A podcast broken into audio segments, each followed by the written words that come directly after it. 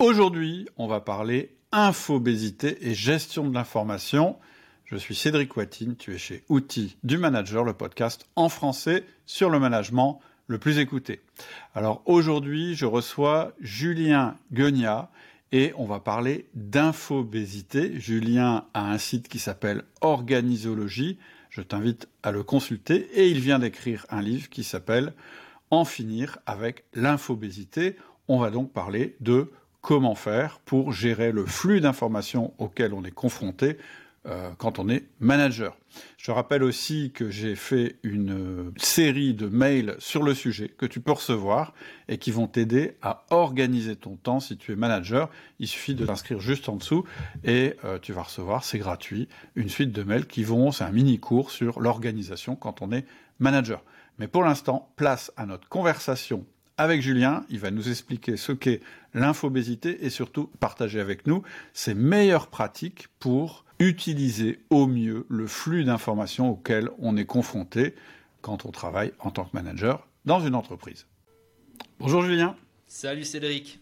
Enchanté de, faire ta, ta, connaissance. On se connaît par personne interposée. C'est la première fois que qu'on se rencontre, pas en vrai parce qu'on est en virtuel, mais qu'on se rencontre en direct. Et euh, en fait, j'avais vraiment envie de te parler parce que euh, euh, j'aime beaucoup ton concept d'organisologie et surtout de d'obésité de, l'information ou d'infobésité. Voilà. Donc avant qu'on rentre dans, le, dans le, vif du sujet, est-ce que tu peux euh, euh, te présenter, nous dire qui tu es, ce que tu fais et vers quoi tu vas ouais, c'est Juste pour, que les, les auditeurs apprennent à te connaître un petit peu. Yes. Alors déjà, merci beaucoup Cédric de me, de me donner la parole. C'est un plaisir partagé. Euh, je m'appelle Julien, j'ai euh, créé l'organisologie. Tu l'as dit sans fourcher, je te félicite parce que c'est vrai que c'est un long, long mot. Euh, un site où je partage outils, méthodes, formations pour mieux s'organiser et, raccourcir ses journées de travail. Donc j'ai plutôt, j'ai plutôt l'angle bien-être, équilibre vie pro, vie perso et, pas trop se, tuer au travail. et avant d'en arriver là, euh, j'ai commencé ma vie professionnelle à travailler sur les chantiers, chef d'équipe. Ensuite, je suis parti avec la Confédération suisse à l'étranger faire mission promotion de la paix, toujours chef d'équipe. Ensuite, j'ai pu reprendre euh, en tant que milicien, c'est un système particulier dans l'armée suisse, euh, une compagnie dans les troupes de sauvetage. En parallèle de ça, j'ai quitté les chantiers, gestion de projet à l'interne d'une entreprise en Suisse. Et ensuite, j'ai quitté le salariat pour me lancer à mon compte. Et puis là, ça fait maintenant 5 ans que je, fais, euh, euh, voilà, que je suis aux commandes de l'organisologie. Et euh, où je vais, ben, j'aimerais bien créer une école, en fait, une école physique pour, pour passer moins de temps derrière les, les écrans. et une école justement où on va mieux comprendre les, les relations qu'on a avec nos écrans. Voilà. Donc, c'est où je me dirige. par contre, c'est de l'exploration totale, donc j'ai pas d'échéance précise. D'accord. Ça fait partie de ta méthode d'organisation de ne pas avoir d'échéance précise Non, non, non, non. Alors ça dépend. Euh, je vois l'organisation de la manière suivante. Il y a des choses qui, on sait que ça fonctionne, donc euh, ça, ça, rejoint des processus. En général, c'est ce que je fais au début de mes journées. Et tout ce qui est plutôt exploration, c'est plutôt en fin de journée. Ça n'a pas vraiment d'échéance parce que bah, justement c'est nouveau et on ne sait pas combien de temps ça va nous prendre. Donc euh, donc voilà, non, non, je travaille aussi avec des échéances. Là, euh, je, suis en train de rédiger un nouveau bouquin et je te garantis que mon éditeur, euh, il m'a donné une échéance. Ah, d'accord. Quelquefois, quelquefois c'est une donnée externe, l'échéance. c'est clair. Ok, donc euh, c'est super intéressant de t'avoir aujourd'hui parce que tu sais que nous, ceux qui nous écoutent, bon voilà, c'est soit des managers, donc des gens qui ont la responsabilité d'une équipe. Mhm. En général, c'est des gens qui ont une journée bien chargée et mhm. qui ne maîtrisent pas totalement leur environnement. C'est-à-dire qu'ils peuvent pas toujours tout à fait choisir leurs échéances, euh, leurs ressources, etc. Et puis c'est aussi des chefs d'entreprise, et là aussi en général c'est des gens qui ont une, une vie professionnelle bien remplie, qui parfois euh, d'ailleurs euh, débordent sur, sur, sur leur vie personnelle, et vice-versa. Mmh. Peut-être qu'on pourrait commencer par une question un petit peu large à propos du management, puisque tu as une expérience dans ce domaine-là. C'est assez rare et c'est pour ça que ça m'intéressait vraiment qu'on puisse discuter. C'est assez rare d'avoir un spécialiste de l'organisation comme toi qui, mhm. qui soit aussi un manager.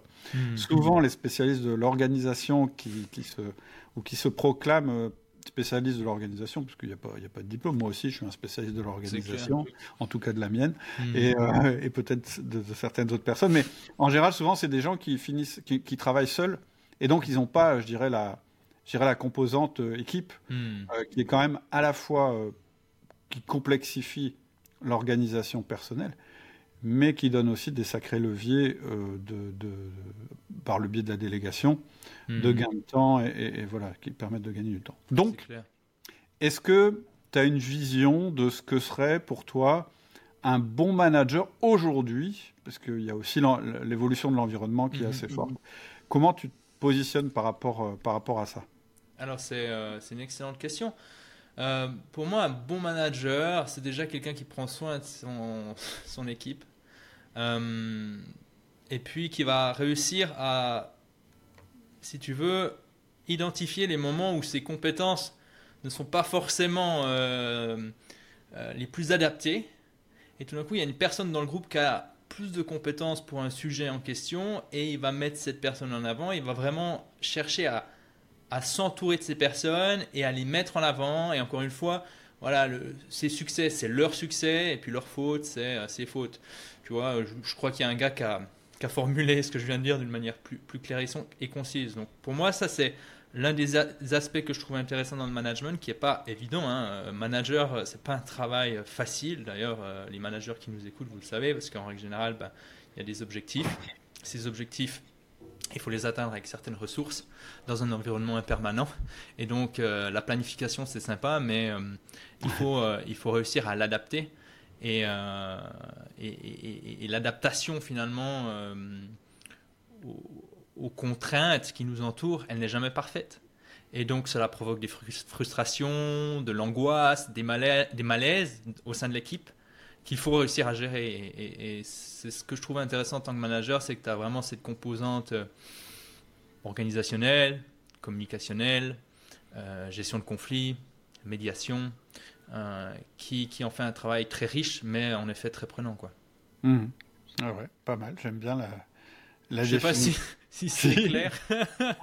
si, c'est clair. Alors, moi, j'aime bien que la vision, elle soit aussi peut-être appuyée par, euh, par un petit peu euh, des retours d'expérience, mmh, puisque moi, vraiment, ça m'intéresse aussi d'avoir ton retour d'expérience. Tu me disais que tu avais été chef d'équipe mmh dans les travaux et que tu avais été aussi commandant de, compagnie. Mhm.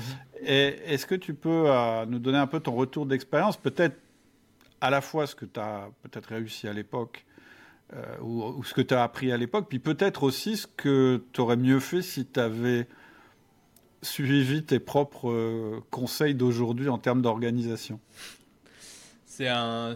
Ouais, alors à l'époque, j'étais. Alors c'est vraiment deux euh, contexte complètement différent. Hein. D'un côté, euh, chef d'équipe, c'était dans une entreprise de la construction. Euh, j'avais une dizaine de personnes. Et puis, mon quotidien, c'était de recevoir un dossier, voilà, ce qu'il fallait faire sur un chantier et de l'exécuter dans les temps, en fait, avec les ressources adéquates. Pour moi, la difficulté à cette époque-là, c'était l'opérationnel très concret. C'est penser l'étape suivante, se dire, OK, est-ce que j'ai un tableau d'électricité qui est monté sur le chantier pour que mes gars puissent bosser quand j'arrive?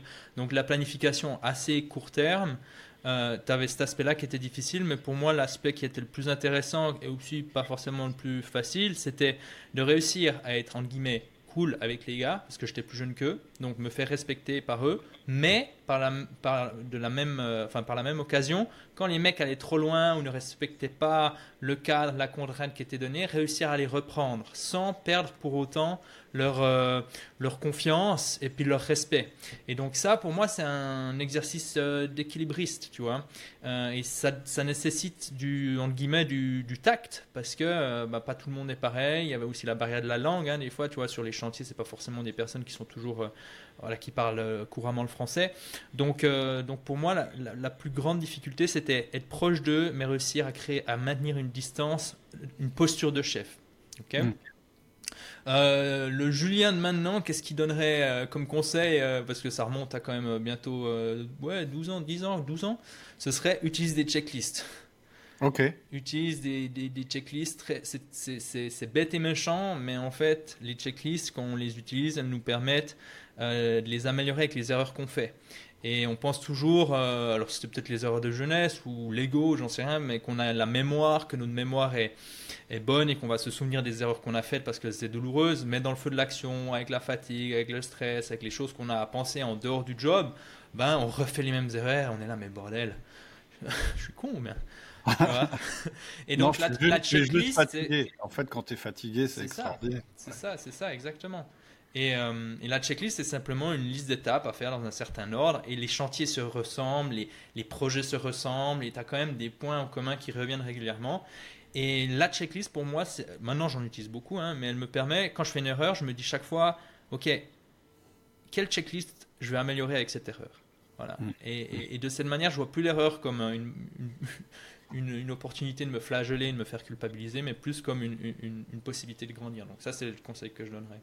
Donc en fait, ça intègre aussi l'amélioration continue, ce qui est voilà, ça. Au, passage super intéressant et qui donne aussi une vision de l'extérieur de ton job. Quand tu regardes tes checklists, que tu les changes, etc., tu te vois en train de travailler, c'est vachement intéressant. Exactement, et c'est très très concret, tu vois. Et, c'est une aide, euh, on revient sur, euh, on va, on va peut-être parler de l'infobésité, mais l'infobésité, quand tu as des checklists, elle, est réduite, tu n'es plus en train de te dire, attends, qu'est-ce que je dois faire, et puis tu penses à plein de choses, mais tu suis en fait ta recette de cuisine. Hein. Une, checklist, c'est une recette de cuisine. Et puis plutôt que de simplement euh, la maintenir telle qu'elle, elle va, tu vas interagir avec cette recette de cuisine et tu dis, ah ouais, ben là, je devrais rajouter un peu plus de sel, ou là, je vais rajouter ceci, et au bout d'un moment, ça, ça vit, et ça, je trouve ça très, très chouette. Peut-être un autre truc euh, qui est intéressant, hein, je me permets de, dans le contexte de, de, la, de faire participer tes, tes collaborateurs, l'intérêt d'une checklist aussi, c'est pouvoir leur en confier des parties complètes en disant bah, tiens, mhm. toutes ces opérations-là, en fait, ça pourrait être Jean-Pierre qui les fait. Mhm. Et c'est une manière de lui transférer. Après, il a, il a manage comme il veut la checklist, mais mais tu peux la transférer, ça, ça, ça, peut.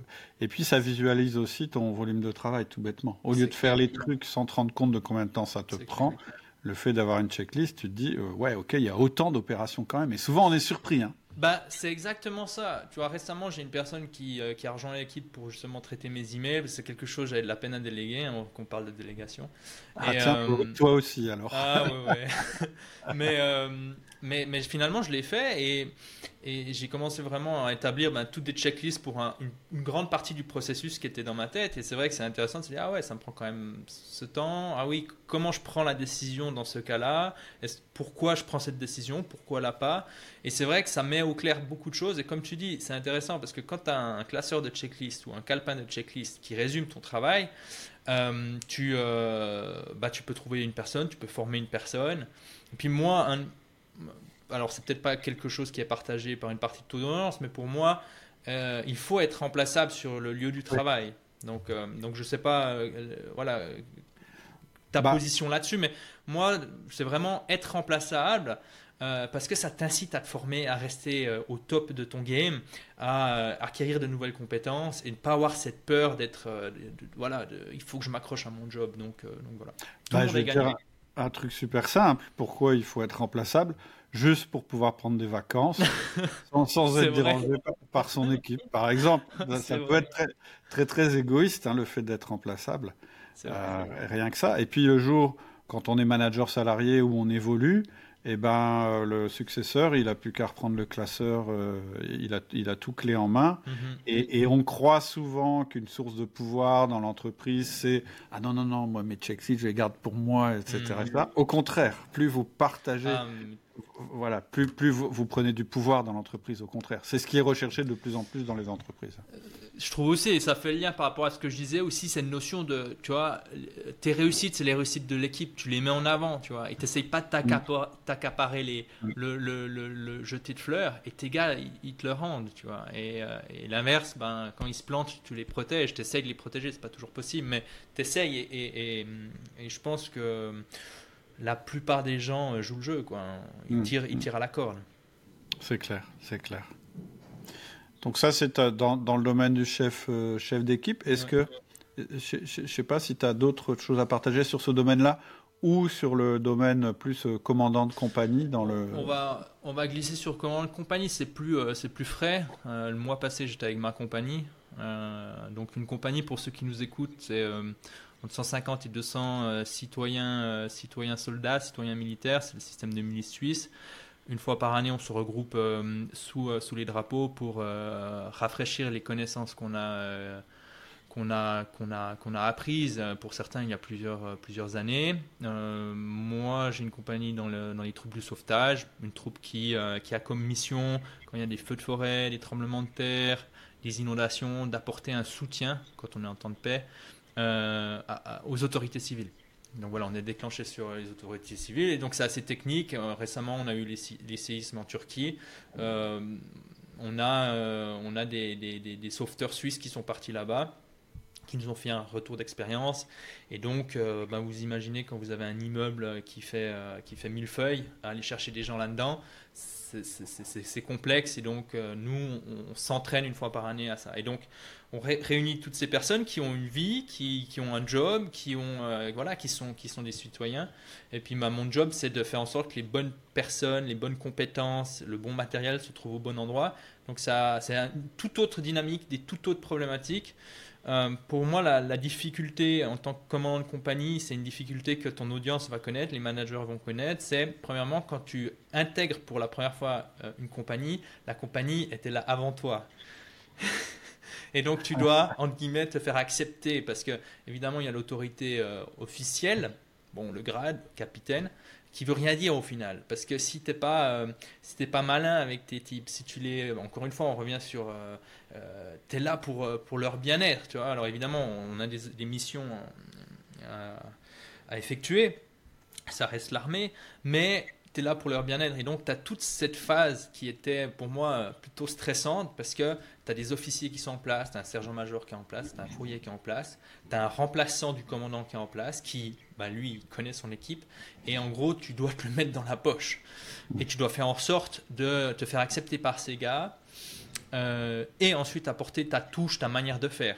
Donc ça, c'est pour moi le, premier, la première difficulté, parce que si tu, si tu loupes cette phase-là, tu la traînes euh, des mois et des mois et des mois. Puis ensuite, une deuxième difficulté, elle est plus liée à la conduite et la planification, c'est à quel point à ce niveau-là, des petits oublis peuvent avoir des répercussions importantes dans l'opérationnel. Je te donne un exemple. Euh, le matin, on se retrouvait à 6h30 pour l'appel du matin, où là, tu as les sections qui sortent de l'abri. Hein. on passe du temps dans les abris en Suisse. Euh, voilà, on a pas mal d'abris. Puis on passe ces cours de répétition dans les abris. C'est affreux. Tu tombes de toute façon malade dans les abris vu que tu as de l'air qui circule. C'est vraiment, c'est vraiment, c'est vraiment euh, l'enfer. Bon, c'est l'armée en même temps, tu me dire, mais voilà, des abris. Et euh, le soir avant, on était tous fatigués et j'ai oublié d'ordonner le matériel à prendre en fait pour l'appel. Et donc, euh, certaines sections avaient un, certain matériel, d'autres sections avec d'autres matériels. Il n'y avait pas de la cohérence, il n'y avait pas l'uniformité, tu sais, de, de, la compagnie. Et j'ai dû, après l'appel, ordonner d'aller rechercher du matériel dans l'abri, mais l'abri, ben, c'est serré, donc ça prend du temps. Tu vois, tu pas 150 gars qui peuvent rentrer. On est parti en retard, et donc on est parti en retard sur les routes pour aller sur notre lieu d'entraînement qui euh, un, décombre. Hein, c'est voilà, c'est des lieux d'entraînement. Mais il y avait une heure de route, et donc on s'est chopé les bouchons, le trafic, et donc on a commencé l'instruction avec deux heures de retard. Tu vois. Et donc c'est des petits, euh, j'aime bien penser, euh, je dis toujours, voilà, plus tu t'élèves dans l'organisation, plus tu dois penser loin en fait. Et des petites erreurs sont très très très coûteuses. Et ça, c'est très difficile parce que tu dois tout le temps penser deuxième, troisième niveau, avoir de l'avance et évidemment, tu es, fatigué. Alors, je suis pas seul, hein, j'ai des officiers, mais, On va te juger là-dessus parce que c'est ce qui se voit tout de suite. Ah ouais, ouais, non, mais c'est clair. De toute façon, ah, le, le, le, commandant, euh, euh, ou je dirais le manager, si tu veux, il doit pas être là pour se faire des amis. Euh, je dis pas qu'il faut se faire des ennemis, mais je dis si pour moi, ça c'est un autre principe que bah, c'est bien qu'on tu, fasses cette remarque, mais à mon avis, euh, si tu, veux euh, faire des amis en tant que manager, en tant que dirigeant, ça va être très difficile de, maintenir ton poste, enfin d'être un bon manager ou un bon dirigeant. Je pense que la formule, euh, moi que j'aime bien, c'est effectivement on n'est pas là pour se faire aimer, mais il faut quand même aimer les gens. Exact pour pouvoir manager parce que ainsi on les comprend, etc. Mais rechercher la gratification immédiate d'être apprécié tout de suite, c'est souvent, une mauvaise piste. En fait, la gratification, elle va venir à travers les résultats que tu fais obtenir à ton équipe et puis le fait que euh, tu rendras, enfin que, que, que, tu t'attribues pas les mérites de ce que. et, un, autre, un autre point que tu as, soulevé au début, qui est vraiment intéressant, c'est le piège. C'est un des pièges du, du manager, c'est de croire que parce qu'on te donne un grade, euh, eh bien, tu as le pouvoir. Et en réalité, oui, tu as un certain pouvoir, tu as le pouvoir de sanction, etc. mais ce pouvoir, plus tu l'utilises et plus tu perds de légitimité. Parce qu'à chaque fois que tu dois montrer ton grade pour euh, qu'on t'obéisse, ça veut dire que tu n'as pas réussi à obtenir euh, l'action autrement que par quelque chose qu'on t'a donné de l'extérieur. Alors que si tu sais influencer tes collaborateurs pour qu'ils le fassent sans que tu aies besoin de dire ouais, mais c'est parce que je suis le chef, mhm. là au contraire, c'est un pouvoir qui, grandit au fur et à mesure que tu l'utilises. Donc c'est mhm. et y compris, y compris dans l'armée, y compris dans des structures extrêmement oui, bien sûr, bien sûr. Beaucoup de gens se disent ah mais t'as qu'à ordonner, mais non en fait euh, l'armée c'est oui t'as une structure officielle, t'as as, comme tu dis, le pouvoir de sanction. Le commandant, il peut mettre ce qu'on appelle des enquêtes disciplinaires qui peuvent avoir des répercussions relativement importantes dans la vie des, des citoyens de soldats. Euh, mais j'essaie vraiment d'éviter ça parce que ça fout déjà une sale ambiance. Euh, et puis c'est du travail aussi. C'est beaucoup de travail. Euh, donc, donc voilà, donc c'est un très, très bon point que je soulève. Ok. Alors, on va partir, on va partir peut-être sur une, sur une dimension euh, qui va être nouvelle, euh, qui va être nouvelle pour nous. Euh, ce sont les défis que rencontre le manager aujourd'hui. Mmh. Et évidemment, je te tends la perche pour que là tu puisses déployer ton, ton savoir ou en tout cas ta vision et après ensuite ton savoir mmh. sur euh, les différents concepts qui t'ont intéressé, et entre autres celui dont on a parlé au début, qui est l'infobésité. Mhm. J'aime bien ce terme-là, je trouve que, je trouve que ça, ça, ça, ça, ça, dit bien ce que ça veut dire, mais, mais peut-être que ça, ça, ça demande une, une définition peut-être un peu plus précise. Oui, alors euh, c'est marrant parce que euh, tu as deux camps hein, quand je dis ce mot. Euh, tu en as des qui détestent et des, des qui trouvent ça très utile. Euh, moi, je, suis un peu entre les deux dans le sens où j'ai beaucoup réfléchi vu qu'en finir avec l'infobésité, le mot infobésité est quand même bien visible dans le titre. J'ai quand même pas mal réfléchi à ce terme, mais je le trouve utile parce qu'il fait justement ce parallèle avec euh, l'obésité et il y a déjà un début de solution qui est la sélection. Voilà, et je le trouve utile. Après, il n'est pas forcément beau. Il y a des termes qui sont clairement plus vendeurs, hein, charge mentale, euh, voilà. Mais qui charge mentale, c'est pas la même chose. Tu vois, là, on c'est pas la même chose. Bref. Donc l'infobésité. Le concept, c'est euh, un, un, terme qui, qui, euh, qui, désigne le concept suivant, une surcharge d'information qui pose des problèmes à la personne qui est soumise à cette surcharge d'information, qui subit cette surcharge d'information. Euh, et, et, ce flux d'information, ce tsunami d'information, cette infobésité pose un problème à la personne, trou de mémoire, anxiété, paralysie, paralysie décisionnelle ou fatigue décisionnelle. Tu as tellement d'informations que tu as tellement de bruit que tu as de la difficulté à vraiment voir le signal. Donc ça, c'est euh, la personne, la victime de l'infobésité qui, qui, peut ressentir ça. Euh, et l'infobésité a aussi cet aspect particulier qu'elle peut poser des problèmes au travail en question. Tu sais, euh, je sais pas, tu as, tellement de choses à tester, tellement de méthodes, tellement de techniques que tu vas pas en profondeur. Ou alors le matin, tu as tellement d'informations qui, qui, qui, qui, a noyé ton cerveau que tu ne tu, tu sais pas par où commencer et donc tu prends du retard sur la tâche. Donc tu as vraiment ces deux aspects-là. Euh, et un point que je souligne dans mon bouquin, c'est qu'on est tous infobèses. Et donc là, le but, c'est d'enlever un gros poids de l'épaule du lecteur qui a peut-être tendance à culpabiliser, se dire bordel, euh, qu'est-ce qui se passe, euh, j'arrive pas à gérer mon flux d'informations. On est tous infobèses. Quand Poutine a envahi l'Ukraine, j'ai passé une semaine sur les news, chose que je fais jamais, en mode oh mon dieu, qu'est-ce qui va se passer, etc. Et l'idée de, enfin, mon approche, c'est pas de dire bon, l'infobésité, il faut absolument l'éviter, c'est plutôt de mettre en place des systèmes pour réduire euh, la durée et l'intensité de cette infobésité. Et de faire en sorte que, oui, de temps en temps, on fait des abus alimentaires. Hein, tu es en vacances, tu fais une pizza par jour, deux pizzas par jour, trois pizzas par jour. Mais après cette semaine de vacances, je dis, ouf, bon, on revient sur quelque chose de plus sain et de plus utile. Et pour moi, l'infobésité, il faut l'avoir dans ce contexte-là. Donc, c'est-à-dire sur un curseur. On est tous infobèses, mais à un, différents, différents degrés. Quoi. En, fait, ça, vient d'où ça? Parce que est-ce que c'est quelque chose qui a toujours existé? Ou est-ce que tu penses que ça s'est accéléré? Ou, parce que je, je, vois bien ce dont tu parles, c'est-à-dire que c'est cette impression de d'être percuté d'informations en mmh. permanence, de, mmh. et, presque hum, de jamais pouvoir s'arrêter d'aller chercher l'information en se disant mais il, doit y, il y a un truc que peut-être je comprends pas et, être sans limite avec ça, c'est-à-dire mmh. pas sans, sans, jamais un moment on se dit bah, hop j'ai assez d'infos, maintenant je vais tu, tu vois ça vient d'où en fait ce truc Ouais alors euh, Sébastien Boller, il en parle, je, euh, il en parle, je le cite dans mon livre, c'est un, un, chercheur et il a pas mal travaillé sur, ce, sur l'infobésité. Il a écrit un livre qui s'appelle Le bug humain. Et puis il explique que euh, l'information, en tant qu'humain, nous donne un avantage compétitif.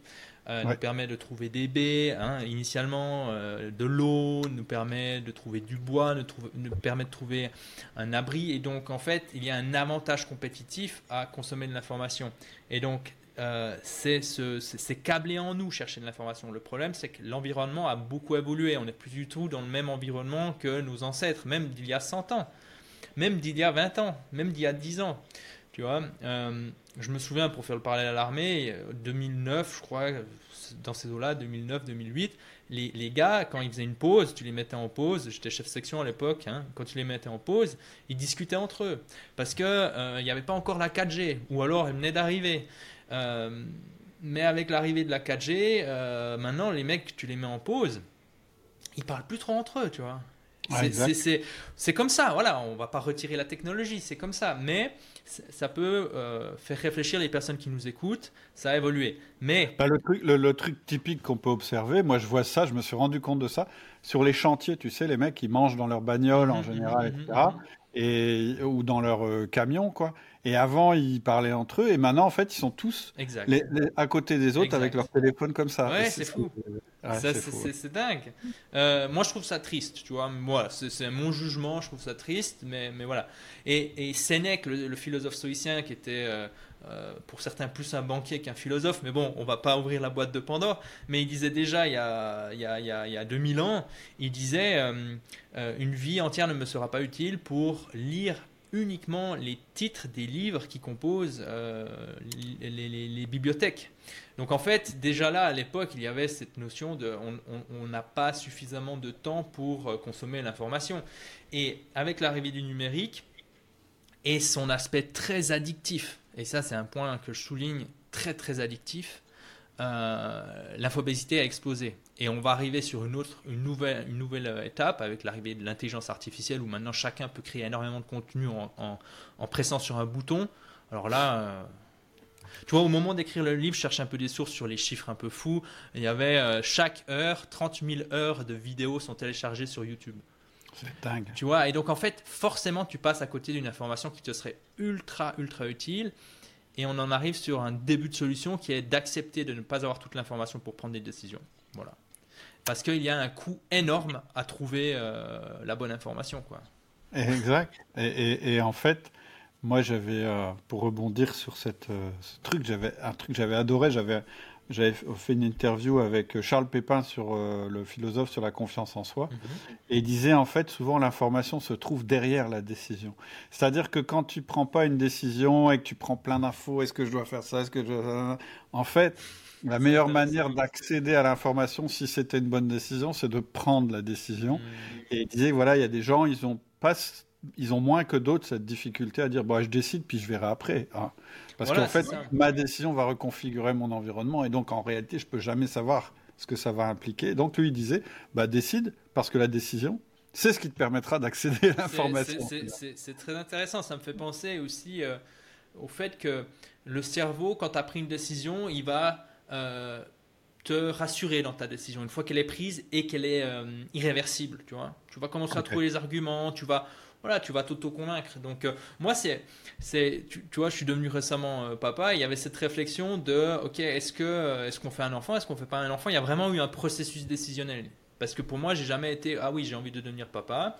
Bon, mais tout d'un coup, j'ai trouvé la personne qui m'a donné envie de faire une famille. Mais j'avais cette réflexion, regarde, le monde va mal. Alors, ça dépend, hein, il y a des phases dans ma vie où ça va très bien. Mais tu peux dire, regarde l'environnement, regarde l'inflation, regarde. Enfin, tu plein de choses qui pourraient te faire euh, peur. Et puis je pense que les médias se nourrissent hein, de la peur aussi. Euh, enfin, pour eux, c'est du pain béni, hein, parce qu'on est très attiré par ces informations un peu euh, regarde, il a été décapité, alors que finalement, bon, c'est triste pour, pour, les personnes touchées, mais toi, en tant qu'individu qui habite à des, des, centaines de kilomètres de là, bon, ça va pas changer ta vie, tu vois. Mais par contre, ça peut changer ton état interne. Ça peut changer le travail du jour. Ça peut changer la qualité de tes décisions. Et c'est ça aussi, je pense, qui est important, c'est ce qu'on ce qu'on ce qu'on mange comme aliment va nous transformer en tant qu'individu, mais ce qu'on consomme comme information va euh, petit à petit façonner la manière dont on réfléchit. Et je pense que c'est important. Et je reviens euh, après ce gros monologue, et puis tu me dis hein, si on va un peu trop loin, si on, s'égare trop. Mais sur, au bout j'ai pris cette décision parce que j'ai accepté l'idée que euh, bon, j'avais quand même un petit peu, euh, j'ai quand même un, framework, un modèle pour prendre mes décisions, mais au bout d'un moment, je me suis dit, bon, bah, finalement, c'est un type de décision, je pourrais jamais savoir ce qui va se passer. Et voilà, au bout d'un moment, il y a des décisions, tu te lances et tu y vas, quoi. Mmh, mmh. Donc, euh, ça rejoint ce que ton. Comment il s'appelle, le philosophe? Charles, Charles Pépin. ça rejoint ce que, ce que disait Charles sur, sur, sur la Ouais, c'est ça. C'est intéressant. C'était sur la enfin en fait c'est un, un, podcast sur la confiance, mais je crois. Hein. J'en ai fait deux je avec pense qu'il faut apprendre à avoir confiance euh, en soi et prendre des décisions sans avoir toute l'information. Ouais, bah oui. Par essence, tu n'as jamais toute l'information. Tu peux toujours chercher, il y a un coup à trouver cette information. Et, en fait, je trouve qu'il que, que, y, a deux aspects là dans ce que tu as dit qui sont vraiment intéressants. Euh, c'est aussi, euh, il y a ça, y a, de toute façon, tu n'auras jamais toute l'information. Je veux dire, personne n'a toute l'information, ça n'existe pas. Et comme le monde est un monde désormais VUCA, volatile, machin bidule, de toute façon, il faut déjà accepter de vivre dans un monde qu'on ne comprend pas, hmm. parce qu'il est incompréhensible, mais en réalité, on ne l'a jamais vraiment compris dans son entièreté. Ça, c'est une chose. Mais il y a un autre truc que tu as dit, moi, que j'ai trouvé intéressant, c'est quand tu as comparé à, un petit peu à l'information, à tu deviens ce que tu absorbes. Mhm effectivement, te nourrir en permanence d'informations anxiogènes qui se passent à des milliers de kilomètres sur lesquels tu n'as aucun impact. C'est-à-dire que finalement, c'est encore plus stressant parce que tu assistes à quelque chose et, en fait, voilà, que tu l'aies vu ou pas vu, la chose est arrivée et elle arrivera encore. Tu n'as pas à ton échelle de, de, de, comment je vais dire d'action, tu ne pourras pas influencer, tu n'as pas de levier, ouais, c'est ça, c'est le mot que je cherchais, merci. Et finalement, c'est comme si tu, tu, tu, prenais des doses de stress et de charge mentale totalement inutiles euh, pour toi et ton environnement. Je trouve qu'il y a les deux aspects dans l'infobésité. Je trouve ça vraiment intéressant ce mhm. terme, finalement. Ouais, ouais, ouais. Il est, euh, il est fort et, encore une fois, je pense que, tu vois, moi, je me dis, ok, je c'est d'ailleurs quelque chose que je partage dans le livre pour les personnes qui, qui souffrent, de, qui ressentent sentir cette. Un, un autre signe, c'est que tu consommes du contenu, beaucoup de contenu, mais ton quotidien ne progresse pas. Ça, c'est un signe assez typique, tu vois. Euh, beaucoup de livres, de développement personnel, mais, ton, mais voilà, tu restes, tu, fais, tu, tu restes sur place en fait. C'est un signe assez intéressant parce que dans ma vision, l'information, tu as deux types d'informations. Le divertissement, ce qui est très bien, hein. euh, euh, pour moi, je mets dans la catégorie divertissement les news parce que bon, bah, je sais que voilà, j'ai envie d'un petit peu d'anxiété et puis voilà, donc je mets euh, les news dans, cette catégorie-là. Ça peut être euh, John Wick 4 que je vais aller voir bientôt, ça peut être plein de choses, tu vois, genre regarder un, spectacle, regarder un documentaire, bref, tu as le divertissement et de l'autre côté, tu as tout ce qui est l'information utile pour résoudre des problèmes très concrets. Et la question que, j'invite euh, bah, le, lecteur qui, qui, se dit voilà peut-être que je souffre d'infobésité, c'est toujours essayer de prendre, alors toujours c'est pas possible, mais essayer de prendre deux fois sur 10, trois fois sur 10, quatre fois sur 10, l'habitude de te dire avant de saisir un magazine, avant de saisir ton smartphone, avant de saisir, euh, avant de consulter tes emails, te dire ok, pour obtenir quoi Est-ce que j'ai envie de consulter ces informations, consommer ces informations? C'est une sorte de réflexe mental à avoir qui arrive bien avant euh, tous les systèmes que tu peux mettre en place qui se passent dans ta tête, tu vois. Et euh, souvent, tu te dis, bah, en fait, pour obtenir quoi? Pour... Bah, en fait, tu n'as pas de réponse. C'est souvent un réflexe. Et, là, tu as peut-être un début de piste. Ok, il y a peut-être une addiction qui est en place.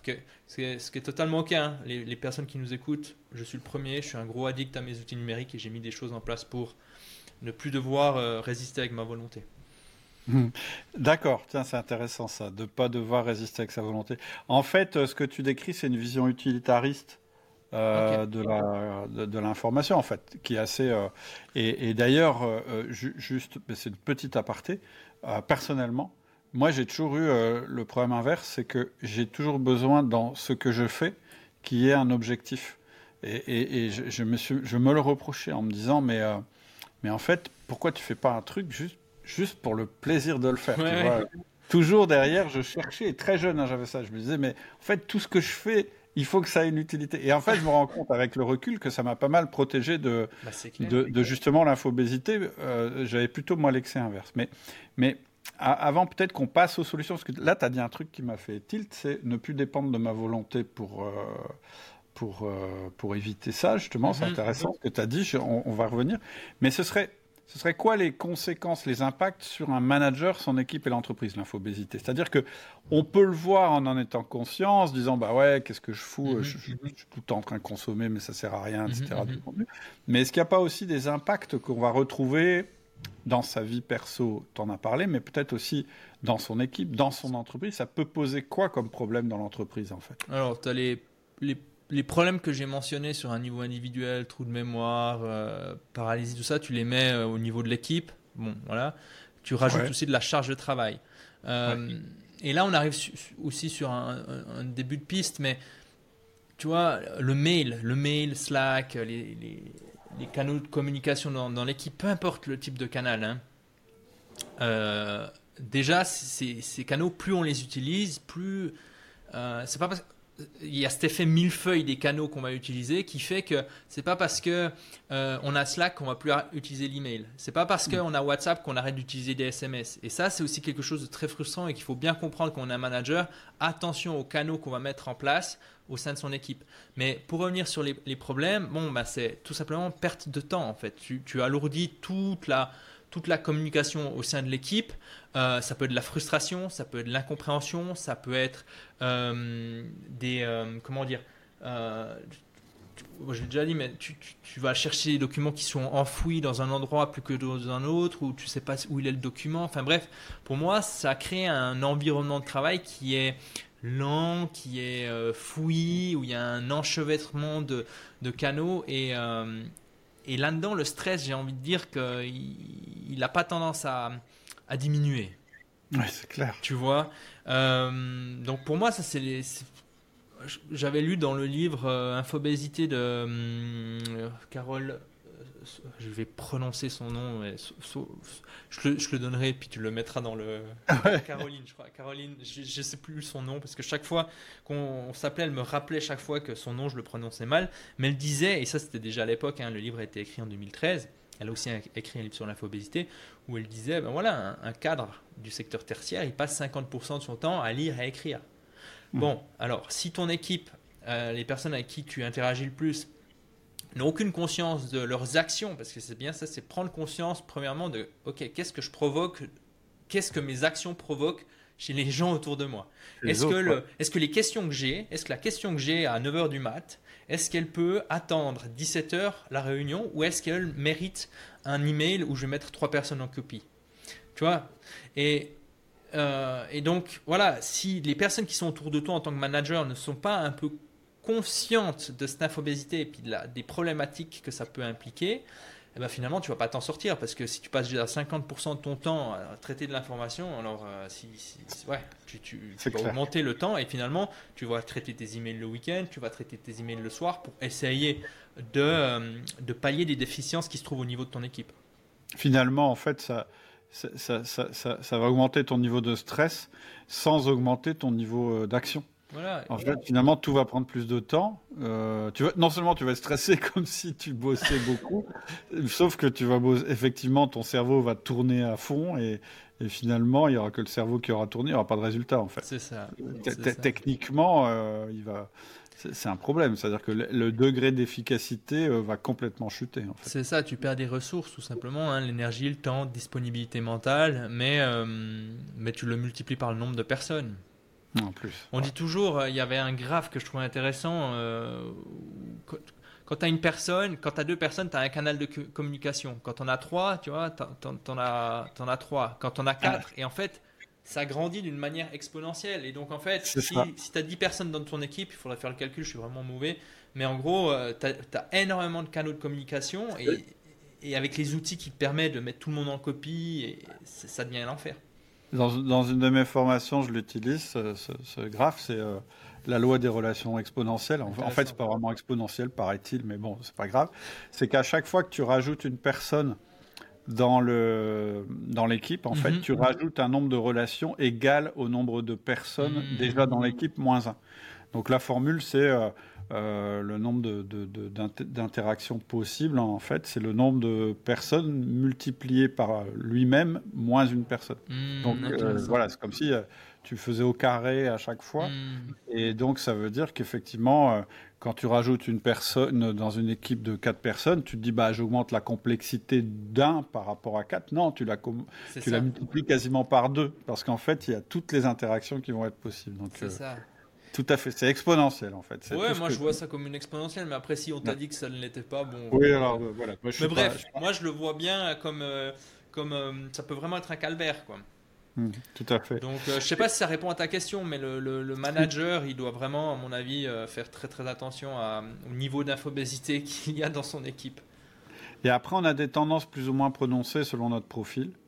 Et effectivement, il y a des gens qui peuvent, euh, il y a des profils, euh, tu vois, euh, disques, des profils mhm. consciencieux qui sont spécialement sujets à ça. C'est ils accumulent de l'info parce qu'en fait, ça leur permet de ne pas prendre la décision finalement, de dire non, mais j'ai pas assez d'infos. et avoir un manager comme ouais, c'est terrible d'être managé par quelqu'un qui est comme ça. Hmm. Parce qu'en fait, tu te dis, bah ouais, mais du coup, il prend jamais de décision. Quoi. Tu peux passer ta vie. C'est un exemple que je donne. En fait, si tu veux maîtriser un domaine, peux lire tous les articles, regarder toutes les vidéos sur ce domaine. Prenons, je sais pas, le management. Bon, déjà, imagine pour lire, enfin déjà juste lire ce qui a été écrit format papier. Après, tu passes sur du, podcast, sur de la vidéo, voilà. Tu passes en fait une vie ou des années à, compiler cette information. Et durant ce temps, en fait, la création continue. Donc en fait, tu peux passer ta vie à. Tu, vois, tu as, passé deux ans, ok. Après, ben, tu, tu, retournes sur YouTube, tu dis, ok, dans les deux dernières années, Qu'est-ce qui, remis en euh, Qu'est-ce qui s'est créé Et tu dis, mais en fait, ça va jamais finir. Alors qu'en fait, il suffisait d'écouter le podcast Outils du Manager et tu résolvais. ok. Bon. Et alors, euh, alors, ok. Une fois qu'on a conscience de ce sujet, en mhm. fait, une fois qu'on se dit, bah ouais, euh, effectivement, peut-être de ce côté-là, ce serait quoi la manière de gérer. En, fait, c'est un flux, c'est un flux d'informations continues euh, qui nous bombarde hein, mhm. finalement, ou qu'on recherche, ou bref. Comment on fait? Ce serait quoi la, la solution euh, miracle? Enfin, je sais pas si on a une, mais peut-être tu vas nous apprendre ça. Mais comment tu fais en fait pour t'en sortir? Mhm. Puisque ce que tu dis, ce que tu viens de dire, c'est, ça veut dire qu'en fait, finalement, comme l'information change tout le temps, de toute façon, vouloir avoir toutes les informations, finalement, c'est une quête sans fin. Hmm, c'est ça. Ok, une fois qu'on sait ça, comment on fait? Parce Alors, pour moi, il y, a deux axes. Tu as un axe euh, équipe, fonctionnement dans l'équipe, comportement. Puis tu as un axe euh, savoir quand il faut ralentir pour prendre plus de temps pour chercher de l'information. Ok. Euh, je le dirais comme ça, je ne l'ai pas écrit comme ça dans mon livre, mais en gros, si on prend, on commence par savoir quand ralentir pour prendre une décision. Euh, tu as des décisions dans la vie qui, si ça se passe mal, euh, qui sont très coûteuses. Oui. Euh, jouer à la roulette russe, par exemple. Oui. Voilà. Euh, et tu en as d'autres, bon, si ça se passe mal, tu perds un peu d'argent, tu...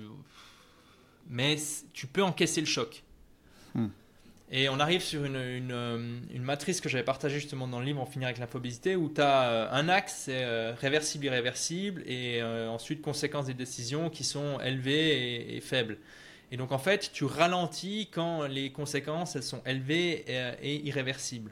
En guillemets, tu vois. Et donc déjà là, toi en tant que manager, tu te dis, attends, là on est en train de discuter de quoi? On est en train de discuter des vacances de Paul. Bon, ok, j'ai pas besoin de passer des heures et des heures là-dessus. Euh, Paul, au pire des cas, si il est en même temps en vacances que Kevin, bon, ben voilà, on va trouver une solution et puis on va, on va gérer. Par contre, mm. tu as d'autres décisions qui sont euh, plus stratégiques, il faut faire attention. Euh, moi, à l'armée, c'était par exemple l'heure de sommeil de mes chauffeurs, tu vois. Mm. On, a une loi et si on la respecte pas, bon ben, ça se si tout se passe bien, comme toujours tout se passe bien, mais si tout d'un coup il y a un accident, ça va venir très vite chez moi. Donc, et il va y avoir des conséquences importantes. Donc, pour moi, il y a déjà vraiment cette réflexion de savoir, bon là je peux ralentir parce que les, si ça se passe mal, ça va être très coûteux et ça va être très difficile à revenir en arrière. Et d'un autre côté, tu as tout le reste où tu te dis, bon, c'est bon. Et moi, c'est les, les réflexions que je me prends aussi pour, dans mon business. Je me dis, bon, euh, engager cette personne, oui, ok, parce que si ça se passe pas forcément bien, euh, euh, je vais éventuellement engager cette personne en freelance. Et puis voilà, plutôt que de passer des heures et des heures à analyser son CV, savoir si c'est la bonne personne, etc., aller demander des recommandations, de toute façon, qui sont pas adaptées parce que c'était dans un autre contexte, je me dis, bon, bah, cette personne, ça se passe pas bien. Euh, elle a des checklists, bon, euh, et puis euh, et puis au hmm. pire ça matche pas, la mayonnaise ne prend pas, on s'en débarrasse, enfin on s'en débarrasse. comprend, la relation. Voilà, on rompt la relation et puis voilà. Hmm. Donc pour moi, il, y vraiment, il, y a vraiment, cet angle-là, savoir quand il faut ralentir, quand il faut accélérer. Ok. Ouais, et, et, ensuite, tu as le, le le business euh, quotidien, donc c'est-à-dire l'opérationnel quotidien. Et là, je pense qu'il y a vraiment un travail en tant que manager. Le manager, il va faire la relation entre l'étage supérieur, euh, qui va pas forcément pouvoir influencer. Hein. Quand on est dans une entreprise, j'aime bien cette image de la machine à laver, on est dans un système qui s'appelle l'entreprise XYZ, qui peut être assimilé à une machine à laver. Et au bout d'un moment, il y a une dynamique qui se met en place, et les acteurs qui sont pris dans, dans cette dynamique ne sont pas tout le temps en mesure de changer la dynamique qui est en place. Hmm. Euh, mais en tant que manager, tu peux tenter de protéger ton équipe. Et on revient sur ce premier point qu'on disait qu'on était chef d'équipe. Et ça, je pense qu'il n'y a pas beaucoup de changements. Tu protèges ton équipe en les informant et en mettant en place des règles, un cadre. Euh, quand c'est urgent, déjà, c'est quoi, c'est quoi une urgence Une urgence, c'est chaque seconde qui passe, la situation devient dramatique. Chaque minute, chaque heure. C'est quoi une urgence? Déjà, c'est quoi cette urgence? Et ensuite, si c'est urgent, c'est quoi le canal pour communiquer? Téléphone, ok? Euh, Deux appels, c'est urgent? Un appel, c'est pas urgent. Deux appels, c'est urgent. Euh, un email, ok? Email, c'est pas urgent, donc vous aurez une réponse le jour d'après, par exemple. Hmm. Tu vois, c'est mettre en place des règles. Et il n'y a pas une formule magique, comme tu disais. Euh, est-ce qu'il y a une formule magique? Non. Il n'y a pas de formule magique.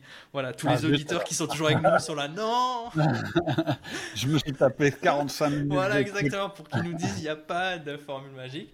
Euh, ah. si ce n'est peut-être euh, d'arrêter de, croire que quelque chose sera difficile.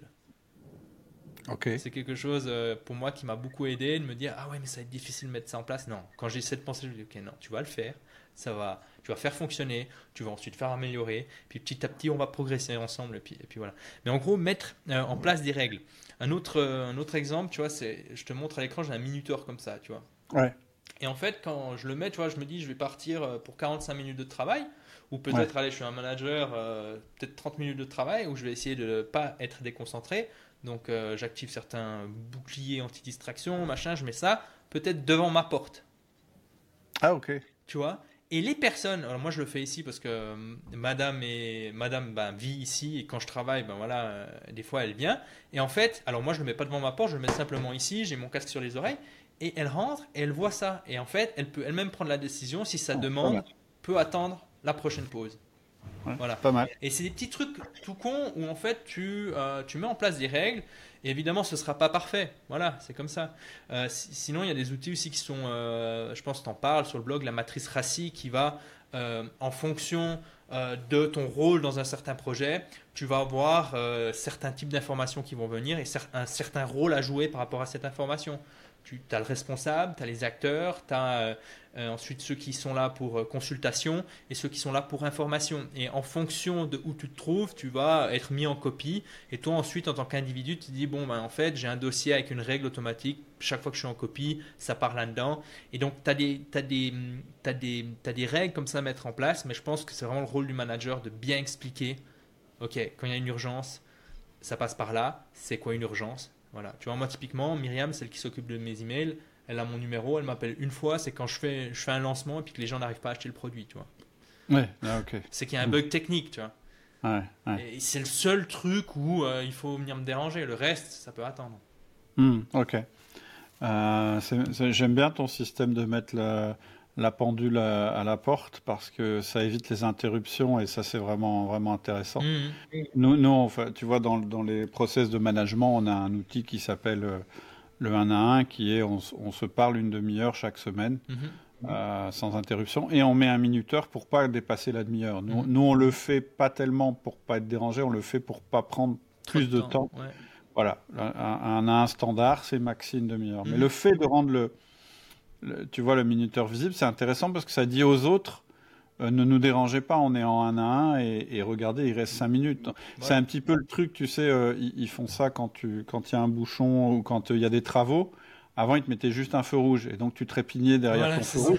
Maintenant, ils mettent un compte à rebours et tu fais Oh, ça va, il reste 120, 120, 120, secondes à attendre et puis ça, tu vois, ça, ça t'aide à, à, attendre. quoi. J'ai récemment vécu ça où j'appelais, euh, c'était quoi, un truc pour une assurance. Et puis en Suisse, tu vois, on est encore un peu à la traîne par rapport à ça. Tu sais pas euh, combien, de temps. Et tu là, mais tu deviens complètement cinglé, tu sais. Tu es là, après 7 minutes, tu es là, mais bon. Euh, puis j'étais en train d'écrire un email pour leur dire bon écoutez, il faut, vous mettre à la page, l'équipe. Puis là, oui, hello, tu vois. Donc, toi, t'as eu de la chance. Bref. Mais ouais, c'est exactement ça. Moi, j'aime bien ce truc parce que euh, bah, la personne, ça lui rappelle ah ouais, attends, est-ce que c'est vraiment urgent? Surtout si tu as eu une petite, une petite théorie avant, tu vois, qu'est-ce qui est urgent, qu'est-ce qui est important, euh, par mm. où on passe, comment ça fonctionne. Et ça, franchement, dans les boîtes dans lesquelles je suis, je suis passé, bah, c'était genre, tiens, Outlook, euh, tiens. c'est rare d'avoir vraiment. On te balance des outils, mais tu es rarement formé, tu as rarement une méthode de travail. Et, et après, ça dépend de l'entreprise, de la culture et tout ça, mais. c'est clair. Mais, voilà. Bah, quand rien n'est urgent, tout est urgent et vice-versa. C'est ça. Euh, ok, vachement intéressant. Et euh, euh, tu, tu, Je voulais rajouter un truc.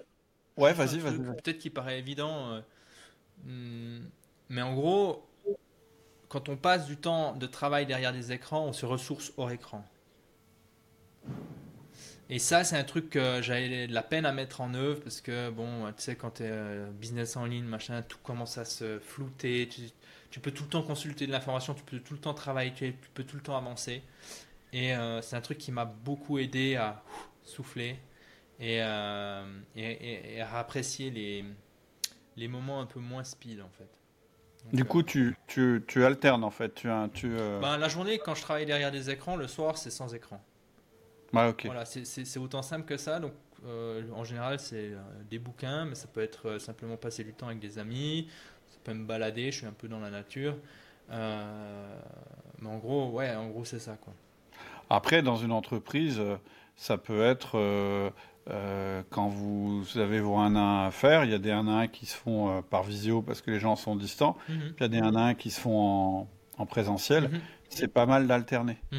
Euh, parce que du coup, vous avez de l'énergie pour les deux moments. Et ce que je conseille aussi entre deux, deux 1 à 1, bien, c'est de se lever, d'ouvrir la fenêtre, de respirer, enfin de, hmm. de, faire de bien scinder, compartimenter euh, les moments que vous faites. Et il y a des moments où c'est du travail tout seul, des moments avec d'autres personnes, etc. Mais de ne pas passer de l'un à l'autre sans respiration. Quoi. Ouais, c'est ça. impossible. Et alors, il y a un, autre truc qui m'a pas mal, on n'en a pas parlé du tout, mais peut-être tu peux nous, nous dire ce que c'est. Tu, parles de, de, la, de la notion de cerveau numérique. Mm-hmm.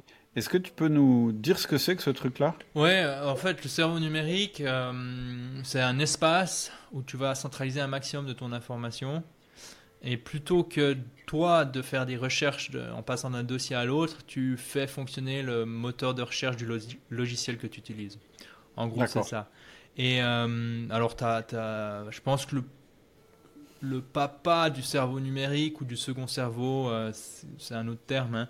je pense que c'est David Allen avec sa méthode GTD, qui parlait déjà pas mal de l'information et qui a eu la chance d'être... Euh, faire un très bon travail, mais aussi d'être là au bon moment, quand, au début des années 2000 en Amérique, euh, je crois même Silicon Valley, peut-être, à vérifier. Euh, et, sa méthode a eu un, ouais, une, énorme résonance. Quoi. La méthode GTD, bon, dès qu'on s'intéresse un peu à l'organisation, on va rapidement tomber là-dessus. moi, j'ai pas forcément réussi à accrocher là-dessus, donc au bout d'un moment, j'ai fait mes recherches, j'ai creusé, et puis j'ai développé une méthode qui me semble plus simple et, et et puis que j'appelle le cerveau numérique, que je partage aussi dans ce livre. et en fait qui peut être résumé à quatre espaces. C'est un espace où tu vides toute ton information au fil des heures et tu la traites que à quelques moments durant lesquels tu décides. donc voilà, tu dis là c'est bon, j'ai du jus de cerveau, j'ai un peu du temps, je vais traiter mes informations. Tu as un endroit où tu vas gérer tes projets. Et puis tu as un endroit où tu vas te synchroniser avec les autres, communément appelé un agenda. voilà. Et puis après, tu as un endroit où tu vas stocker des informations qui ont de la valeur euh, aujourd'hui ou qui peuvent avoir de la valeur dans le futur ou des centres d'intérêt. Et voilà. Et ensuite, après, par rapport à cette structure-là, tu as un fonctionnement qui va se calquer dessus. Euh, comme, comme quand tu es dans une cuisine, bon, bah, tu as ta structure. Euh, quand tu construis ta cuisine, tu dis je veux le four ici, je veux, je veux, je veux, je veux un grand frigo, je veux un congélo. Voilà. Et puis après, bah, par rapport à ça, bah, tu, vas, tu vas appliquer une méthode. C'est parce que tu as une belle cuisine que euh, tu, tu, cuisines bien. Tu vois. Donc, mmh, donc c'est la même chose avec l'information. Et, et, moi, j'essaye par rapport à d'autres personnes de casser le mythe de l'outil ultime, mais plutôt de parler de système et donc un système est composé, et donc le cerveau numérique c'est un système de gestion de l'information qui est composé d'outils, de méthodes et de comportements. Ok. Et, euh, et voilà. Ok, c'est intéressant aussi l'histoire du cerveau numérique, c'est que ça te décharge un peu de la nécessité d'avoir tout présent à l'esprit en permanence. C'est comme si tu avais une espèce de deuxième cerveau à côté là, qui, qui, qui, qui, qui, stocke et dans lequel tu peux aller piocher. Et du coup, ton attention, elle est plus focus sur ce que tu dois faire ici et maintenant. En fait. C'est ça. aussi.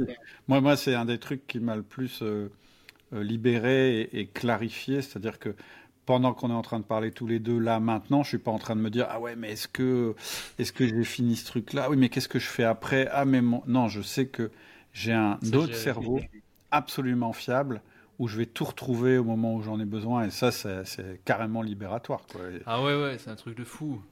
Et quand tu es manager, c'est super important parce que comme ça, ils sentent que quand ils sont en face de toi et qu'ils discutent, tu n'es pas en train de, de, penser à autre chose. Tu es vraiment là, hmm. présent euh, avec eux au même moment. Ok. Moi, je, super. Ouais, moi, ce que je trouvais fou avec aussi le système, ça dépend comment tu le construis, mais c'est qu'au bout d'un moment, les gars dans ton équipe, ils disent ce type, c'est pas possible, il a un système parce qu'il se souvient des échéances qu'on a discuté, il me relance deux jours avant. Euh, quand il me fait des évaluations, c'est daté, les points. Tu vois, c'est aussi ça. Euh, ça, c'est impressionnant pour les euh, vis-à-vis de tu marques des points par rapport à ton bah, environnement. Ouais, tu vois. Enfin, moi, mon, mon, frangin, il a repris une équipe là dans, dans, les soins et puis il est venu vers moi. Il me dit, écoute, là, j'ai des évaluations à faire dans une année. Déjà, smart de penser à ça et comment je fais quoi? Voilà. Et en fait, pareil, cerveau numérique, c'est juste un petit truc où bah, il y a des, jours où tes gars ils bossent bien, des jours où ils bossent un petit peu moins bien, tu veux les aider à améliorer, tu notes les points avec la date, le contexte, et quand tu dois faire ton évaluation, je sais pas, tu as peut-être 20 points, tu vas en prendre 5, 6, et puis les gens ils sont là, waouh, tu vois, enfin, il y, a hmm. une certaine forme de sérieux, et, et, c'est des informations que tu prends en janvier, tu en auras peut-être besoin en juillet ou en décembre, et, et ça je trouve c'est aussi ultra fort, parce que si tu arrives en décembre, tu vas faire ton évaluation euh, tu es là, attends, euh, tu vas te souvenir de ce qui s'est passé euh, la semaine passée et s'il n'a pas fait du bon job, tu vas pas lui rendre. quoi. Exactement. Et inverse, c'est-à-dire le mec qui a été tout pourri depuis le début de l'année et qu'à la fin il te fait un petit sprint, un sprint final. Sait, il sait que ça arrive. voilà. Et, et, et, quand tu lui dis non, mais tu vois, et, c'est pour ça, par exemple, nous, dans le système, on a les 1 à 1, donc c'est ce fameux truc, et on prend des notes. Mhm. c'est obligatoire de prendre des notes mhm. pendant un an. Ce qui fait comment tu fais l'évaluation, tu relis toutes tes notes de 1 à 1 de l'année. C'est-à-dire que tu as 52 notes, de, pas 52 parce qu'il y a des congés, mais ok, tu comprends. Et du coup, tu le juges vraiment sur ce qui s'est passé parce que la mémoire, elle fonctionne pas du tout comme ça. La mémoire humaine, c'est tu te souviens à peu près de ce qui s'est passé il y a 15 jours.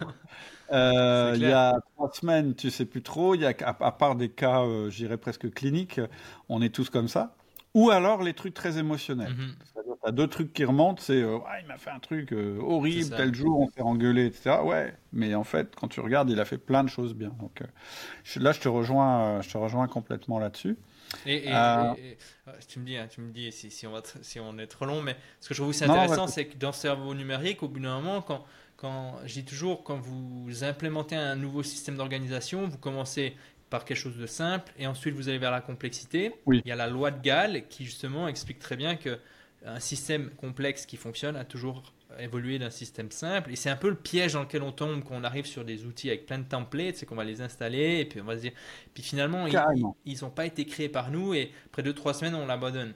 Et quand on arrive à être régulier, et à mon avis, c'est la régularité de nos comportements qui mène le bal de la complexification d'un système, on peut rajouter par exemple hop, du journaling.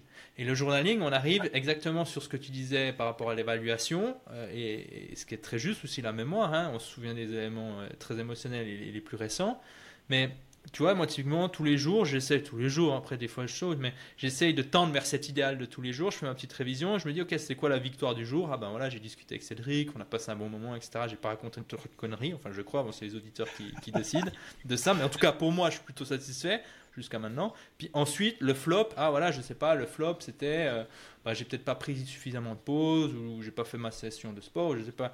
Et à la fin du mois, je fais mon petit compte rendu et ça permet aussi de un petit peu tempérer parce que si tu as une mauvaise nouvelle le jour où tu fais ta revue mensuelle, bon ben.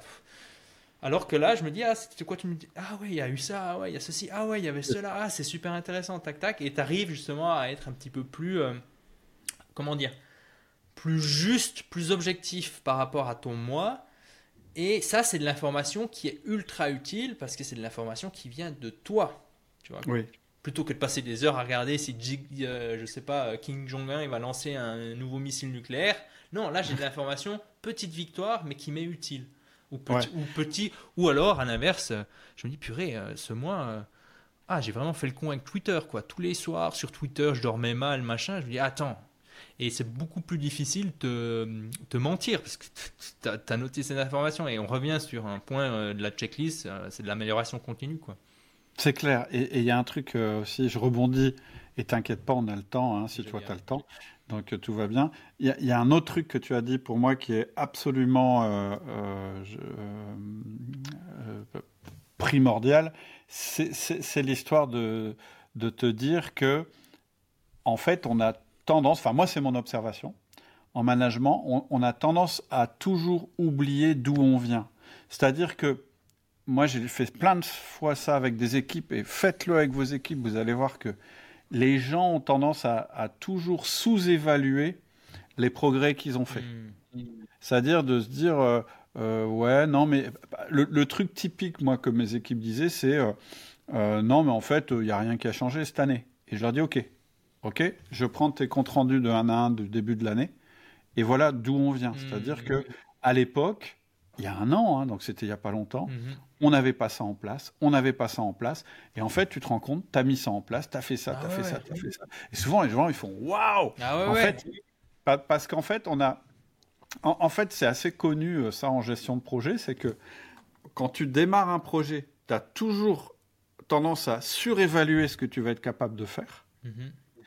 Et quand tu es à la fin du projet, tu as toujours tendance à sous-évaluer ce que tu as été capable de faire. Mmh, et avoir ce système de notes, etc., ça te permet d'une part de dire, bah non, en fait, c'est pas si mal, au lieu de te dire, oh, j'ai pas avancé, putain, comment je vais faire, etc. Et ça te permet aussi, quand tu décides de, de, de, de, de reprojeter vers l'avant, de dire, allez, on va la jouer soft, on a été capable. Euh, voilà, je, ne suis pas capable de. Parce que sinon, on a un système comme ça de, motivation, de démotivation qui se met en permanence, qui est assez épuisant en fait. Donc, effectivement, il y, a ce phénomène que tu viens de dire, qui est de dire, ouais, en fait, euh, pas mal quand même, quoi. Et c'est super que tu soulignes ça. Ça me fait penser à un, papier qui avait été écrit, je ne sais plus par qui. Euh, je t'enverrai éventuellement les, sources, mais The Power of Small Wins et en fait, euh, la, chercheuse, elle, avait évalué des équipes et elle réalisait que les personnes qui écrivent quotidiennement leurs petites victoires euh, créent un effet de momentum beaucoup plus intense et intéressant et euh, stable, pour revenir sur ce que tu disais, c'est avec la motivation, que si tu te concentres uniquement sur le, gros objectif. Et moi, c'est ce que j'ai commencé à faire. Et c'est vrai que, que ce soit mes révisions quotidiennes, enfin hebdomadaires ou mensuelles, le fait de passer en revue sur ah ouais mais j'ai quand même fait ça quoi. J'ai ça c'était pas prévu je l'ai quand même fait je l'ai géré j'ai eu et je pense que c'est important. Mais encore une fois il euh, faut faire gaffe à la complexité quoi. Ça peut vite devenir très complexe ces systèmes quoi. Oui oui oui ça peut devenir même obsessionnel faut faire Ok, bah écoute, c'était hyper intéressant. On va rappeler euh, à la fin du podcast le titre de ton livre, mais juste avant, en général, moi j'aime bien avoir euh, quelques bonnes pratiques euh, qu'on peut mettre en action. Euh, c'est un peu le cadeau pour nous avoir supporté pendant une heure. Est-ce que tu as des. Alors, pas des baguettes magiques parce que malheureusement, on s'est Voilà, après 45 minutes. Mais voilà, des petits bouts de baguettes magiques. Est-ce que tu aurais dit Moi, je disais moi, j'essaye toujours de créer des systèmes qui vont me protéger euh, les, jours où, euh, où j'aurai pas de motivation, ou les jours où ça ira pas, les jours où je serai fatigué. Ce que je trouve intéressant avec les outils numériques, c'est que oui, ils sont addictifs, mais en même temps, ils, ils ont en eux, tu peux installer des crans de sécurité et ne plus devoir demander leur autorisation ou tu n'as plus besoin de donner ton accord pour qu'ils s'activent. Euh, et, Ulysse, c'est ce qu'il avait fait. Et d'ailleurs, on revient sur ce cadre de la décision. Tu vois, Ulysse, il s'était fait attacher au mât de son navire par son équipage. Il avait ordonné à son équipage de mettre de la cire dans, dans, leurs oreilles. Euh, parce que Ulysse ne pouvait pas se permettre de succomber au chant des sirènes. Ah ça fait partie de ces décisions où euh, si ça se passe mal, bon, Ulysse on le perd, tu vois, il part avec ses sirènes et puis, puis voilà. Donc il s'attache parce que il se dit bon c'est possible que je tienne mais c'est pas sûr tu vois. Et j'ai pas envie de tester. C'est la même chose avec les outils numériques. Et donc des morceaux de baguette magique. Moi j'en ai deux. Premier c'est un logiciel qui s'appelle Cold Turkey donc Cold Turkey c'est un, logiciel que tu installes et qui va te permettre de le paramétrer en fonction de ce que tu veux faire avec ton ordinateur. Donc par exemple, si de 8h à 10h tu veux pouvoir consulter ta boîte email que durant 20 minutes, tu peux le faire. Si tu ne veux pas consommer, si tu veux pas pouvoir accéder euh, à ta boîte email euh, avant 12 heures, tu peux le faire. Si tu, ne, tu veux que ton ordinateur se verrouille à partir de 18 heures, tu peux le faire. Hmm. Et euh, j'ai pas trouvé le moyen de le déverrouiller. Alors peut-être que les geeks peuvent s'ils ouvrent la commande, machin, mais moi je l'ai jamais fait. Et ça fonctionne très bien. J'ai même eu, ça m'a même, et ça c'est je pense un point qui, qui, qui qu'il faut soulever pour les personnes qui veulent tester ça, c'est normal que les premiers temps, ce soit inconfortable. Ouais. Parce que ce que le logiciel vous, vous invite à faire, c'est euh, réapprendre à euh, travailler plus rapidement, réapprendre à dire non, euh, réapprendre à anticiper ah, de quelle information j'aurais besoin pour pouvoir travailler de manière concentrée. Est-ce que cette, information je l'ai ou est-ce qu'elle se trouve dans mes emails Et en mhm. fait, le logiciel, parce qu'il met une limite qui ne peut pas être désactivé va créer de l'inconfort et ça fait partie de l'apprentissage. Et ça, c'est souvent quelque chose que j'explique à mes clients. Dans les premiers temps, plusieurs fois, vous serez là, mais bordel, pourquoi j'ai installé ça? C'est totalement normal, vous êtes en train de développer une nouvelle compétence. Euh, compétence de dire non, compétence Nouvelle habitude, euh, nouvelle limite. En, fait, ça pose des barrières. Euh, et, c'est ce que tu disais tout à l'heure quand tu disais on, peut substituer ça à, la volonté. C'est-à-dire que tu n'as pu. T'as pas résister, c'est l'ordinateur qui t'aide à, à, résister en fait finalement. et il nous le doit bien parce qu'honnêtement, on est chaque fois à partir du moment où on est sur un écran, on est tout le temps à un clic de la distraction. Ouais. Et ça, c'est quelque chose on peut pas, on peut pas le retirer au papier. D'ailleurs, c'est pas pour rien que je, me, je lis de plus en plus sur papier et que j'abandonne de plus en plus la Kindle, parce qu'avec la Kindle, je sais ah, c'est dire quoi ce mot? Ah ouais, tiens la définition. Ah tu, tu vois? Et pourtant, une Kindle, c'est pas une liseuse, c'est pas. Ouais, c'est ce que j'allais dire. Je dis la Kindle, ça va encore. Quand voilà, ça va encore. Tu lis sur un iPad, euh, là, tu as accès à tout le web, tu as tes mails, tout ça. Mais je donne un exemple extrême pour montrer que le papier a encore un avantage euh, qui, qui, est indéniable. Il te fout la paix, quoi. Euh, il a un autre avantage, le papier. Tu peux faire un feu. ouais, mais tu peux faire un feu avec une Kindle, mais bon, faut, faut, faut pas rester. Un peu de quoi. Voilà. Non, le papier, l'intérêt, c'est que c'est pas illimité. C'est-à-dire qu'une liste de tâches sur un papier, tu peux pas faire une liste de 50 tâches. C'est ça, ouais, le papier te dit non, non, les tâches là, c'est juste sur ce petit espace-là que tu peux les noter. Ouais. ouais. C'est juste. Donc euh, moi je bon ça c'est plus parce que je, je viens du chantier mais je me suis beaucoup organisé sur papier parce que bon ben, voilà c'est c'est là, c'est concret et puis c'est moins fragile. Maintenant, euh, je, suis passé au tout numérique, mais, euh, mais euh, je, conçois qu'il y a des avantages toujours des deux côtés quoi, et des inconvénients. Donc voilà, ça c'est le premier outil, Call Turkey. Je vous invite à creuser le sujet. Hein. Il, y a, il, y a, des tutos qui vous permettront de le configurer, mais pour moi c'est l'un des meilleurs. C'est un achat unique de 30 balles, je crois. Puis ça te permet vraiment de, de faire un truc propre. Il faut juste prendre un peu de temps pour le configurer. Puis ça c'est bien. Et puis le deuxième point, c'est euh, ah, One. Ah. OneSec App. OneSec App, merci. Ouais, parce qu'on a parlé, on a parlé en off. Ouais, je, ouais, je- ça. je OneSec connais App. pas du tout en fait. Voilà, euh, ça fait euh, plusieurs mois que je l'utilise. C'est un ami euh, qui s'appelle aussi Julien qui m'a parlé de ça, un peu geek, qui m'a dit regarde, c'est nouveau, machin, c'est allemand. J'ai installé ça. En fait, OneSecApp se met entre le moment où tu veux consulter frénétiquement une Ah application et le moment où tu peux la- la- la- le- le- y accéder. Et entre les deux, tu as quoi? Tu as un écran qui arrive qui te dit respirer profondément. Donc, dans tous les cas, tu vois, tu, tu dis bon, c'est bon, je respire.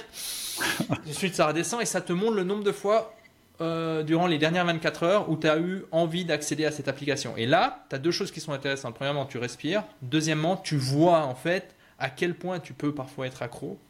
Moi, j'ai j'ai pas de, de réseaux sociaux. Euh, j'ai pas YouTube, j'ai- j'ai j'ai mon écran en noir et blanc, il est dégueulasse. Quand mes amis m'envoient des photos c'est en noir et blanc, euh, voilà, machin, etc. Mais je reste accro à cet outil. C'est pour ça que je disais, euh, c'est très difficile de ne pas être accro. En tout cas, moi, je suis, je suis accro à ces outils. Mais le temps que ça m'a fait gagner, c'est un truc de malade. Et la force de OneSec, c'est que ça, te ne, ça ne t'empêche, ça ne t'interdit pas l'accès. Ça te le retarde. Et donc, il y a en moins fait- ce côté, ah, c'est de la merde, hop, je le désinstalle. Parce que Ouais, t'es énervé. Ouais. Et ça, pour moi, c'est la subtilité et c'est c'est- ben, c'est toute la subtilité des outils. hein. Les designers sont là pour euh, nous faire craquer, mais là, dans ce cas-là, euh, le designer a fait un très bon travail. Après, si tu prends la version payante, tu as, d'autres options. Il va te proposer d'autres activités à faire à la place, etc. Mais euh, la fonctionnalité de base est déjà très, très, très En intéressante. fait, elle t'oblige à, à prendre un petit temps entre deux tâches, en fait. Et, ça, Ouais. et en plus, ça t'empêche complètement de faire du switch, de dire, ah, tu sais, le truc, le truc qui tue, et c'est peut-être le moment de le dire, c'est, ah, je vais en vitesse regarder mes mails pour voir s'il n'y a rien d'urgent. Ouais, Et là, t'es mort, quoi. Si t'es en Ouais, train de bosser sur un truc et t'ouvres tes mails en disant, bah, tiens, en fait, euh, ça y est, c'est fini. T'es Bah, déconcentré. Alors que si t'as un truc qui dit, non, mais tu peux pas le faire maintenant, c'est que dans une minute, tu- bon, allez, ok, je finis. Exactement. Et puis, et puis, ça te permet juste de. Tu vois, c'est comme. Ah, tu mets tes chips à la cave, quoi. C'est ça, ouais. Tu vois, ou, ou voilà, tes tentations, tu les mets à la cave. Parce que quand tu descends à la cave, c'est là, ouais. Ouais, c'est. Ouais, non, non. Et puis, tu vois, T'as une, t'as une chance de pas y aller, quoi. Voilà, exactement. T'as- En tout cas, tu augmentes les chances de ne pas le faire. Et, euh, et voilà, ça, je pense, c'est très, euh, c'est- très important de comprendre euh, l'impact du numérique et de, de configurer. D'ailleurs, c'est ce que je dis dans le nouveau bouquin, c'est configurer vos outils, quoi. Hum, hum. Parce qu'on dit toujours qu'on le fait, machin, on sait que c'est pas bien, mais combien le font vraiment? Il y a une Mm. citation que j'aime bien de- qui dit euh, Ils sont nombreux à collectionner les remèdes, mais, mais ils ne les avalent pas. Hum. Tu vois, et je pense que euh, on sait, on sait ce qu'il faut faire, mais on ne le fait pas assez souvent. Mais si vous prenez vraiment le temps de vous dire, ok, mon smartphone, comment je fais pour vraiment qu'il soutienne mes objectifs et comment je fais pour réduire l'impact négatif de, de- de celui-ci, euh, je prends un ou deux tutos, éventuellement des formations, et puis c'est parti, quoi. Mais ouais, en fait, un des trucs incroyables avec les outils modernes, enfin moi, étant un peu plus old school que, que toi, c'est que avant, quand tu avais un, un- un- un truc d'une complexité équivalente à celle des ordinateurs ou des applications qu'on a aujourd'hui, ça venait avec un mode d'emploi. Mhm. Alors qu'aujourd'hui, en fait, le truc, tu le reçois, tu le démarres et t'es parti. Donc tu sais absolument pas comment le configurer. Euh, il n'est pas du tout euh, adapté à ta manière euh, de truc, etc. Il n'y a même pas un questionnaire qui dit euh, est-ce que vous voulez m'utiliser comme ça, comme ça, comme ça? C'est ça. non, c'est ça. c'est tu utilises direct parce qu'en fait, le principe c'est que tu l'as, faut que tu l'utilises, même n'importe comment, mais il faut que tu l'utilises. Or, utiliser quelque chose juste pour l'utiliser, c'est stupide. Ah Hein, ouais, c'est clair. Et donc ton mode d'emploi, malheureusement, tu es obligé. C'est comme les mails, c'est comme tout ça. On- tout ça, on nous l'a livré sans dire comment ça marchait en fait. Ah ouais, non, mais c'est comment l'utiliser pour améliorer notre vie en fait finalement. Et on arrive justement sur, sur cette notion de système. Oui, tu as l'outil, euh, mais tu as la méthode, tu as le comportement. Et dans le livre, je parle d'un d'un exemple tout tout simple, la brosse à dents. Ben, en fait, tu crées un système avec la brosse à dents. Et le but de ton système, c'est voilà, éloigner les caries, les problèmes dentaires, puis avoir une bonne, une bonne, une bonne année, une bonne hygiène buccale. Maintenant, si tu as la meilleure brosse à dents, mais que tu te brosses une fois les dents par semaine, ou que tu t'acharnes, ou que tu juste sur les dents du fond pour je ne sais quelle raison, Bon, mais en fait, moi, je serais plus efficace avec ma petite brosse à dents qui est pas forcément la meilleure, mais avec des bons comportements et puis, euh, et puis une bonne méthode de, de brossage, tu vois. Et, et, et, on revient sur finalement, tu sais, bon, je l'ai pris un peu comme cheval de bataille, mais l'outil tout puissant qui va te délivrer de tous tes problèmes organisationnels pour un seul café par mois, tu vois. Non, non. C'est pas comme ça que ça se passe. Malheureusement. ok, pas de baguette magique. en tout cas, pas encore. Peut-être que l'intelligence artificielle euh, nous aidera, je sais pas. Peut-être euh, que l'avenir justement de euh, l'avenir du mode d'emploi, ça va être que c'est l'outil qui va te dire tiens vous m'utilisez comme ça, c'est peut-être pas, tu vois, peut-être un truc. Bon. On n'y est pas, donc pour l'instant, il faut créer les modes d'emploi nous-mêmes. C'est ça. Ok, bah écoute Julien, c'était hyper hyper intéressant.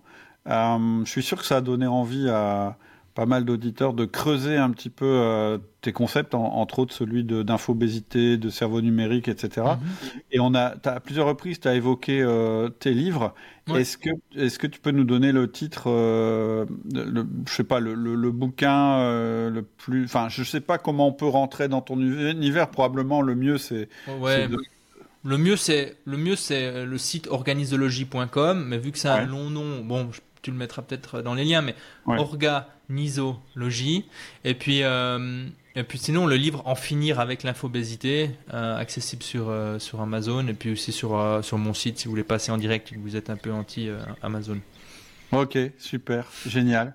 Je te remercie infiniment. Bah, c'était un immense plaisir d'échanger avec toi, Cédric. J'ai pris, ouais, j'ai pris du plaisir. C'était chouette. J'espère que, que les auditeurs aussi. Bah, ça et puis, excellente continuation dans tes projets. Ok, à toi aussi. Merci. Bon courage. Ciao. Ciao, Cédric. Bye bye. Voilà, c'est tout pour aujourd'hui. J'espère que ça t'a plu. Moi, j'ai particulièrement apprécié de discuter avec Julien sur des aspects presque philosophiques sur l'information, mais aussi d'avoir des bonnes pratiques. Si tu veux aller plus loin, que tu veux creuser le sujet, il y a évidemment son livre En finir avec l'info-obésité. Il y a son site Organisologie. Et puis, tu sais que euh, j'ai créé aussi une suite de mails. Euh, c'est gratuit, c'est un petit cours sur la manière d'organiser ton temps au mieux si tu es manager. Pour ça, il suffit de suivre les liens qu'il y a en descriptif. Je te dis à très bientôt et je te souhaite une excellente semaine.